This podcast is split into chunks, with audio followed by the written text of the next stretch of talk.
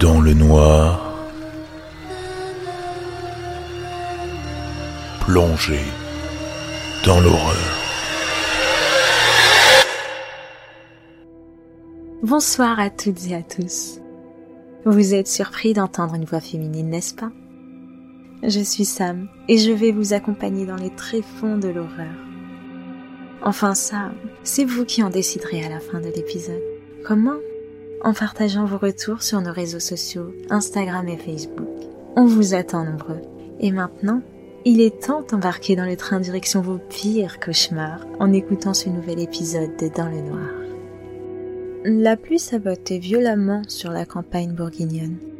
Lola claqua la porte de sa vieille voiture et contempla un instant la maison qui s'imposait devant elle. Décidément, rien n'avait changé, la même ambiance lugubre régnait dans cet endroit. Elle pouvait même entendre des ululements qui l'avaient autrefois empêchée de trouver le sommeil. D'un pas inquiet, elle se dirigea vers la porte de son ancienne chaumière. Elle hésita un moment avant de pénétrer dans la demeure, puis finit par ouvrir la porte qui émit un grincement insupportable. Un silence régnait dans la pièce d'entrée, un silence terrifiant. Ils doivent dormir. Je ne vais pas les réveiller maintenant. Je vais aller me coucher dans mon ancienne chambre, et ça leur fera une petite surprise, pensa Lola. Elle commença alors à monter le corridor, s'agrippant à la rambarde poussiéreuse. Chaque pas qu'elle faisait résonnait dans toute la maison. Mais soudainement, un événement lui glaça le sang. Dans la maison, un bruit venait de briser le silence qui y régnait habituellement. Un bruit, ou plutôt une mélodie qui venait de sa chambre, celle d'un piano mal accordé. Énormément de questions se bousculaient dans sa tête. Elle ne comprenait pas qui aurait pu jouer du piano à une telle heure. Dans la famille, elle était la seule musicienne et ni son père ni sa mère ne savaient jouer d'un quelconque instrument. Le détail le plus intrigant était qu'elle connaissait bien la musique qu'elle entendait. C'était celle d'Elsa, une de ses amies d'enfance, morte tragiquement dans un accident de voiture. Elle finit par reprendre assez de courage pour ouvrir la porte de sa chambre. Et là, elle la vit, c'était bien Elsa. Elle jouait du piano souriante mais elle semblait différente. Ses yeux étaient devenus rouges pourpres et son teint était extrêmement pâle. On aurait dit un spectre.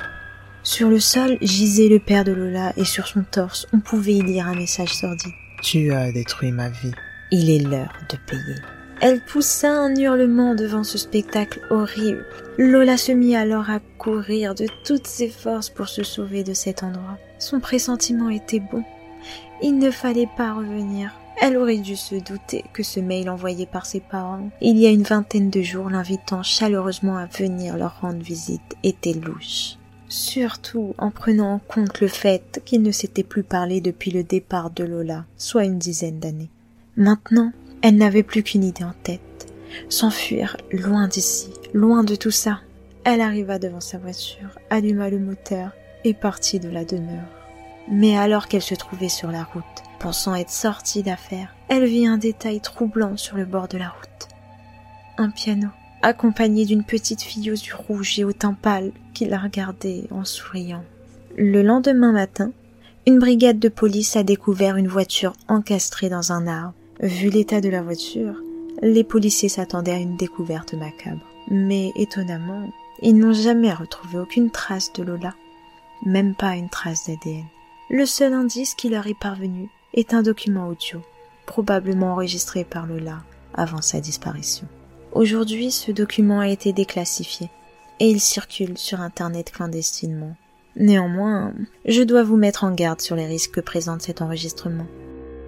En effet, la plupart des personnes travaillant sur cette affaire ont disparu dans des conditions mystérieuses.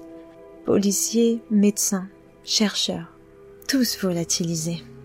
Libre à vous donc d'écouter le document qui suit. Mais si vous le faites, c'est à vos risques et périls.